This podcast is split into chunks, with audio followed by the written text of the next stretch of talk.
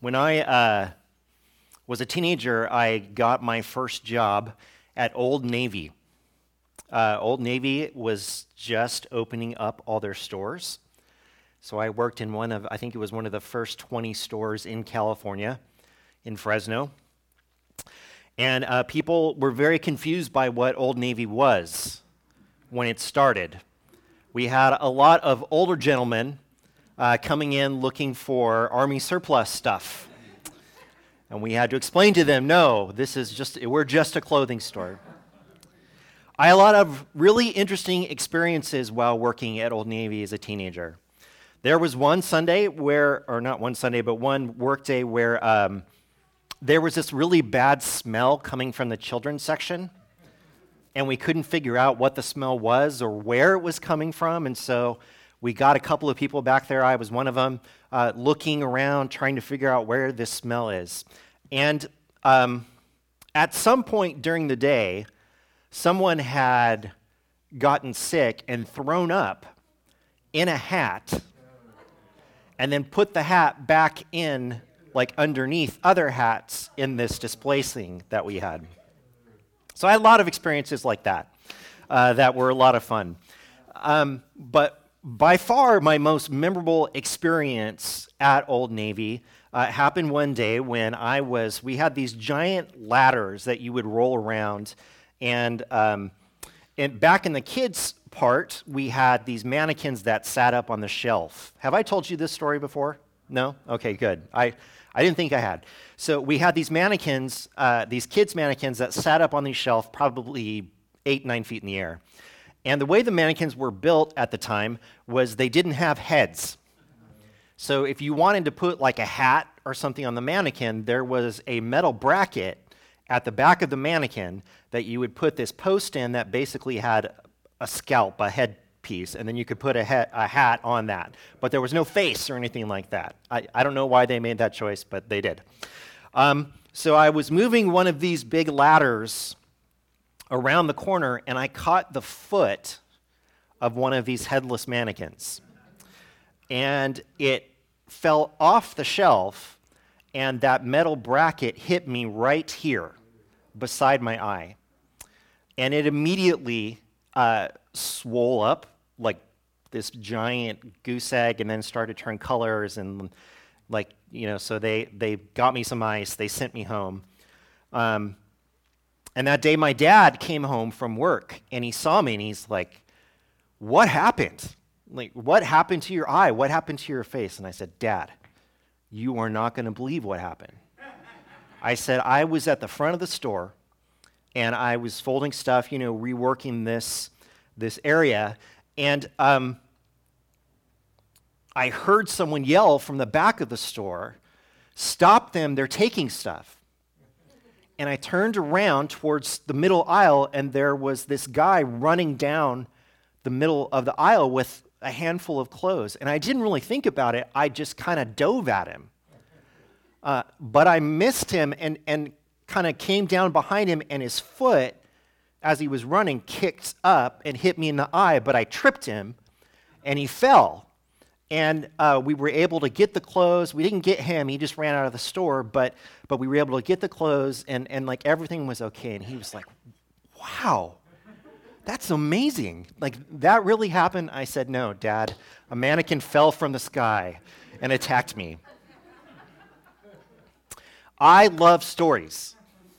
I love stories there are a lot of different ways that we could choose, I could choose to tell you something, but a story is almost always the most effective way to do so.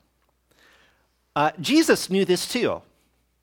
Jesus told lots of stories to help him explain things that were at times hard to understand or hard to get uh, people's minds around. So he would tell the story of uh, seeds, or he would tell a story about a son who went away from home, or he would tell a story about a vineyard, or all these different things. He used these things to explain truths about the kingdom of God. Stories are important to us. I mean, think about the song that we just sang My chains are gone, I've been set free. My God, my Savior, has ransomed me. We're telling a story every time we sing that song. We're not just putting music to words, we are expressing what God has done in our lives, and we are telling a story of amazing grace that overwhelms us. Story is an important part of who we are. The book of Acts tells a very, very important story. It tells a story that informs who we are as a church today. It informs who we believe we should be and how we should do some of the things we do. It is a foundational story that helps us define our identity. So, what is the story that is being told in the book of Acts? The first thing you know that you need to know is that the book of Acts is a really, really large story that is being told on top of another really, really large story.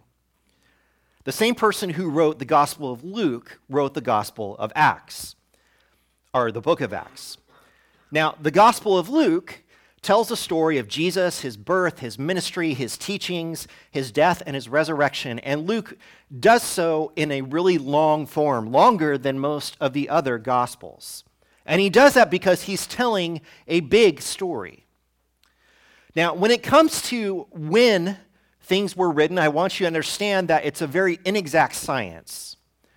Uh, in terms of being able to say when a particular book was written. We know the general order of how they came out. So the book of Luke was written sometime between the early 60s AD, right after the, the events of Acts 28, and as late as 90 AD. That's a big range, those 30 years. Most people would say right around 60 AD is probably the safest bet. So Keep in mind that the Gospel of Luke then was written after all the stuff in Acts had happened. And it was written because there were a lot of questions about who Jesus was and what he did, and even more theories about how to answer those questions about who Jesus was and what he did. So the author of the book of Luke wanted to clear up any confusion for his readers to make sure that they understood what really went down when it came to Jesus. Because at that point in time, hearing Jesus, hearing about Jesus, was kind of like hearing a story that you couldn't be sure whether to believe or not. It was so spectacular, it was so big, and, and so many things happened. It seemed like maybe a little bit of a tall tale.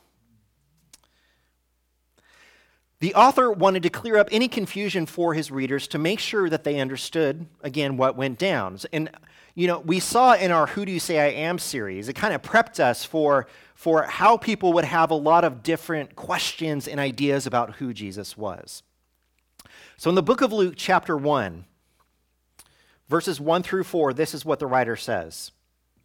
Many have undertaken to draw up an account of the things that have been fulfilled among us just as they were handed down to us by those who from the first were eyewitnesses and servants of the word. With this in mind, since I myself have carefully investigated everything from the beginning, I too decided to write an orderly account for you, most excellent Theophilus, so that you may know the certainty of the things you have been taught. So Theophilus has been taught about Jesus, but Luke wanted to give him an orderly account based on eyewitness and firsthand testimony. And why does he feel like he needs to do this? He needs to do this because it was essential that his readers understand that Jesus was, in fact, the Son of God who died to save mankind from their sin, that he rose again, and that he is the only way to God. So, what do we need to know about the story that's being told in the book of Acts? Let's talk about the timing of the book of Acts.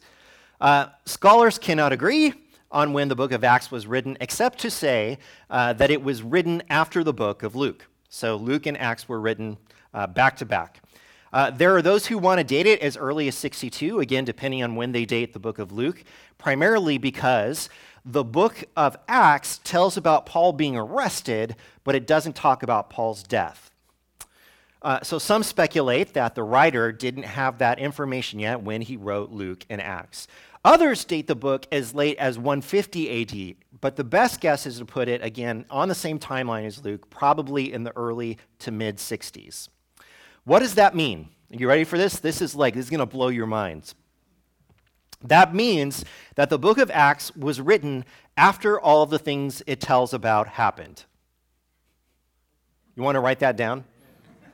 If you want to make you want to make a note, I didn't put it on the screen. I guess I should have. I know I'm dropping some real wisdom for you, but why would I feel like it's necessary to say that? I feel like it's necessary for this reason. Sometimes I think when we look at the New Testament books, understanding the order of when they were written is important in helping us understand the story that they're trying to tell. For example, the letters that we see in the New Testament, so uh, Philippians, Galatians, Ephesians, Colossians, all of those letters that went uh, you know, from Paul to different churches or to Timothy or from Peter, uh, the letters were written first before any of the Gospels. And before any thing else, those letters were what existed. They were correspondence that went out to the different churches as they were being formed and figuring out what it meant to live a life and form a community modeled on the teachings of Jesus. Uh, so, the early churches that we are going to read about in the book of Acts and to whom the letters were written, they didn't have a written story of Jesus to look at or to base their lives on. So, what happened? Well, the apostles would go out into the world and they would teach people about Jesus. They would tell the story of Jesus' life, of his death, of his burial, of his resurrection. And people, uh, there's something I want you to, you know, grasp here because this, is a, this is a weird thought. The apostles were not going out teaching church, they were going out teaching the gospel. And the gospel was enough to create churches. I think sometimes we have it a little backwards when it comes to that, but there's plenty of time for us to talk about that. So they had the teaching of the apostles, and the apostles would come through town, and then they would leave and go somewhere else. And one of the reasons why the different churches, like if you read uh, the letter to Corinth, First Corinthians, right? Uh, there are all kinds of issues that are going on within that church after Paul left them. And we might sit back and say, well, how did they have so many issues? Well, it's simple. Paul came, he taught them, they understood, they could go to him for questions and answers, but then he left. And then they had to live out their faith in real life in the world that they were living in. And the apostle would have moved on to another town. And we'll see this throughout the book of Acts. So the letters that you see are the letters that were written back to the places they had been after they had left, telling them, I have heard these things about you, and Lordy, I hope they're not true. But it gives you even more insight into why Luke wanted to be able to write an orderly account that could be trusted. The Gospels came after the letters. Uh, Mark was the first gospel written, while John was the last gospel written. The writers of both Matthew and Luke used Mark as a source when they wrote their gospels. Luke is the only one who states his purpose in the way that he does, but it's clear that all four writers wanted to get across a specific message about who Jesus is. Okay, so it was written to be a trustworthy account. So let me ask you this question. It's not a trick question. Is the book of Acts a history? Aaron Fogerson, is the book of Acts a history? Partially. That's a good answer. Yes and no. It is a true account, but it is not written to be a history. It is written to tell a story. It's written to tell a story through one particular lens from one person to a specific audience. What do I mean by that? The writer wants to describe in the book of Acts how the community based on Jesus came into being. Therefore, its intent is not to give you a written history full of specific dates and places. It's, it's um, as much as it is to describe how God was moving in the world at the time and how the gospel of Jesus went out to change the world. One uh, writer says the truth of Acts is not to be measured in terms of accuracy and reporting some historical incident, but in its correspondence to the apostolic faith in Jesus Christ, which forms the church. It's a fancy way to say it's telling a story. The point is that there is a very true story that the writer wanted to tell. More on this in a moment. Now, who are the main characters in the book of Acts? There is one primary main character, and that character is God. God is the author of this story. He is the one who is guiding its narrative and setting the pieces in motion so that his plan of salvation can go to the ends of the earth. He is moving, he is making things happen. He is the primary character. The next most important character is the ghost of Jesus. Now, I don't really mean the ghost of Jesus. Jesus is alive, he was resurrected. But even though he is ascended into heaven, who Jesus was and what Jesus did hangs over everything that happens in the book of Acts. If, if, if God is writing a song, Jesus is the words to the song. But the music comes from one of the more overlooked characters, and that is the Holy Spirit. The Holy Spirit is the engine that makes the book of Acts run. It is the power of God manifest in the lives of those who believe in and follow Jesus. And without the Holy Spirit, the story would be a much different one. God, Jesus, Holy Spirit. Sounds like a thing. We just invented something, right? The next most important set of characters are the apostles. They are the main agents of the story. They are the ones whose job it is to go out into the world and make disciples. That's why it's a little bit of a misnomer when you call the book of Acts the Acts of the Apostles, which some say, because it's really not the Acts of the Apostles. It's the acts of God moving into the world. But the apostles are the ones who knew and experienced Jesus firsthand. They heard his teachings, they saw the miracles, they experienced him as the risen Lord. And as those who knew and believed in Jesus, it was their responsibility to take Jesus to a world that was lost without him. And it, let's put it in terms uh, that Paul puts it in from, from the letters to the Corinthians, from 2 Corinthians 5 14 through 15. He says, for Christ's love compels us because we are convinced that one died for all and therefore all died. And he died for all that those who live should no longer live for themselves, but for him who died for them and was raised again. And he says something similar in 1 Corinthians chapter 9 verse 16 where he says, "For when I preach the gospel I cannot boast, since I am compelled to preach. Woe to me if I do not preach the gospel." Now, there's something, if you would put those verses back up, Jed, for just a second. There's something that I want you to see in these statements, okay? And what I want you to see in these statements is this idea that the apostles, as those who knew Jesus, as those who experienced Jesus, Paul basically says we don't have a choice but to go. Now, that word compel doesn't mean that God is making them go. Under, understand that. Rather, it's the truth of the gospel, it's the story they have to tell that makes them go to where they cannot deny it. It is something that has to happen. They had no choice but to go and tell the world about Jesus because of their belief in him. So we've got, we've got God, we have Jesus, we have the Holy Spirit, we have the apostles. The next main set of characters are the Jews. They are very important to the book of Acts. And there are two kinds of Jews in the book of Acts, just like, actually, there are two kinds of Jews in the Gospels. there are those who believe in Jesus. And we cannot forget that all of the apostles and all of the first believers were Jewish. There was no other kind. Then there are those who do not believe in Jesus. And some of these people that the apostles are encountering are the same ones who actually participated in the crucifixion of Jesus.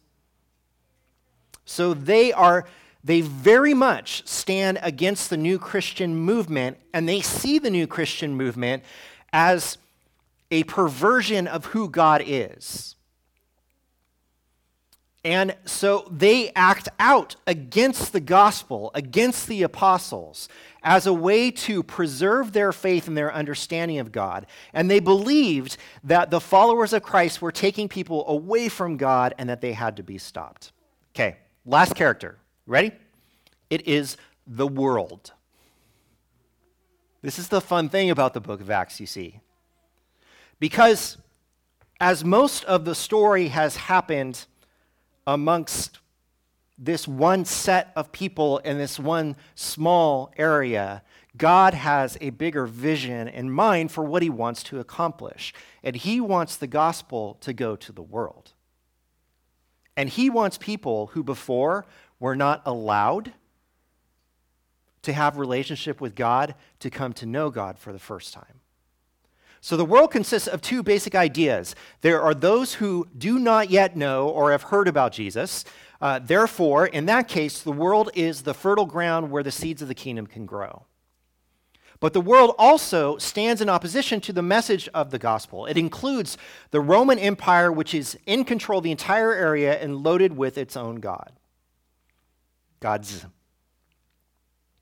Why do, is this important? What does this tell us?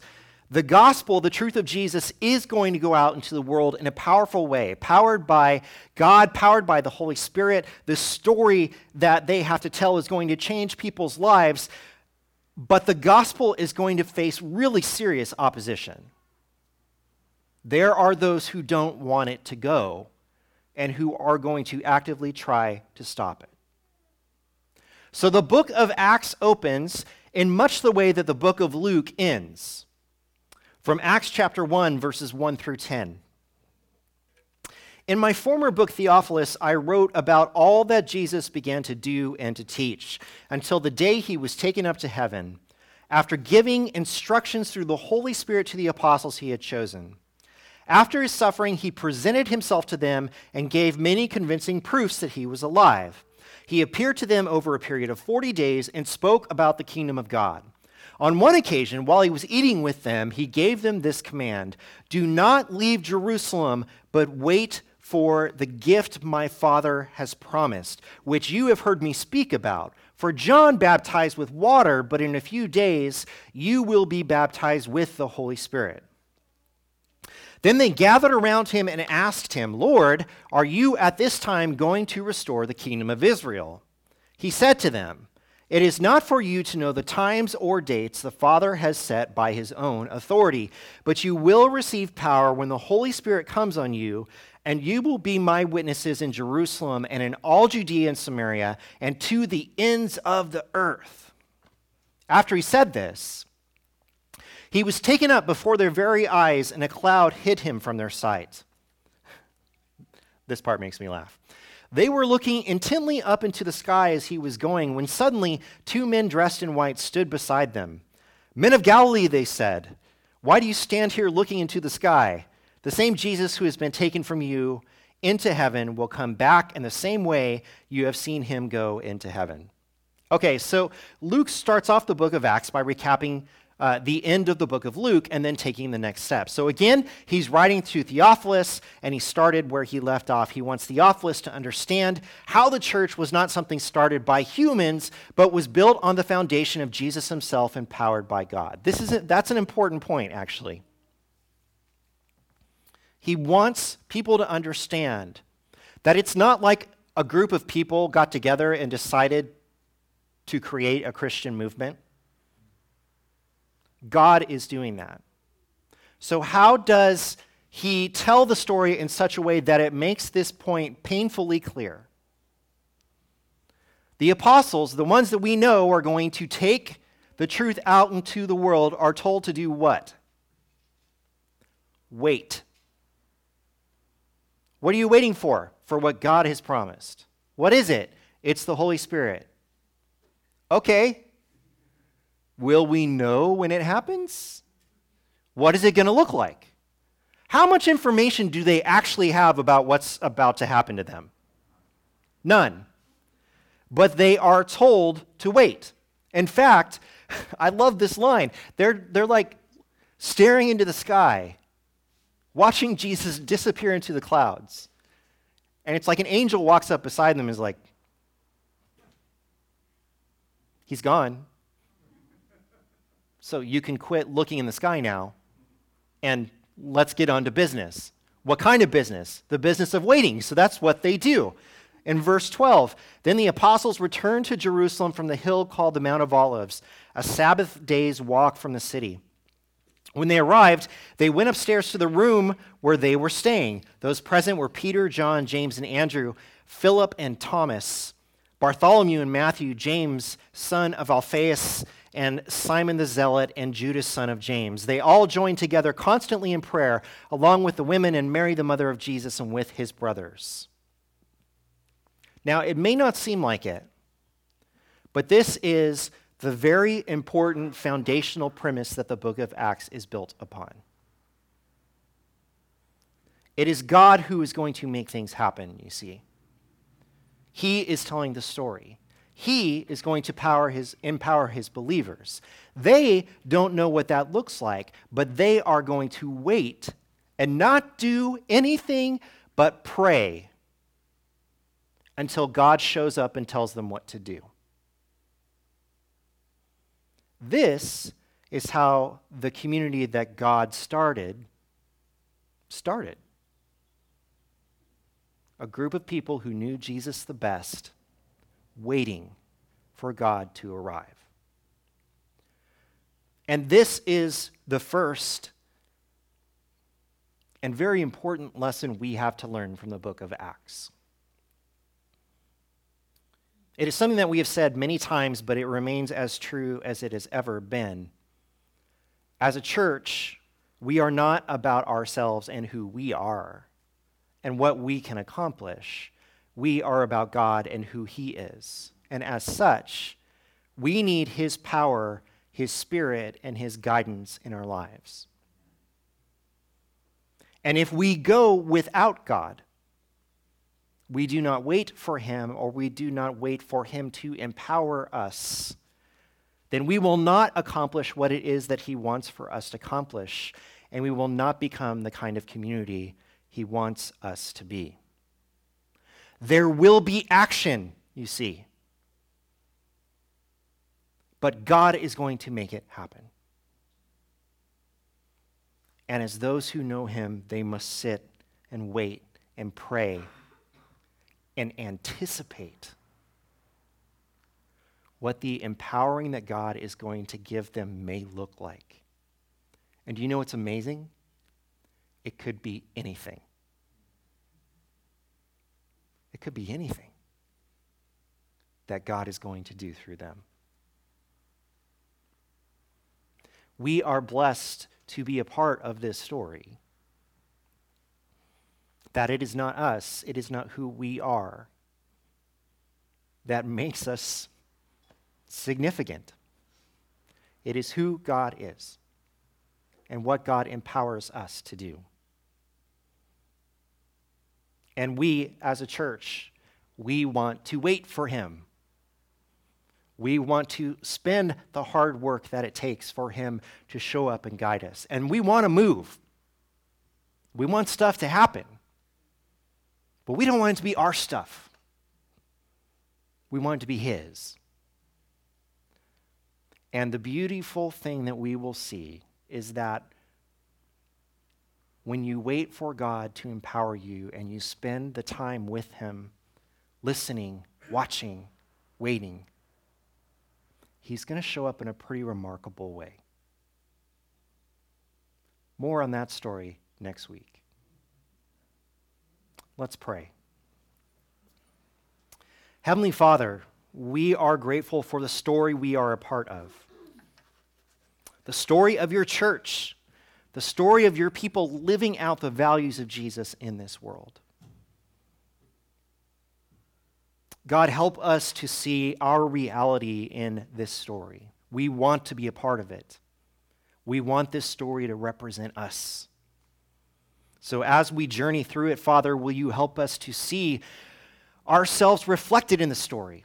The ways that we follow just as your apostles have followed. And will you also help us to see the ways that we need to alter and change ourselves so that we can be as ready to do what you want us to do as possible?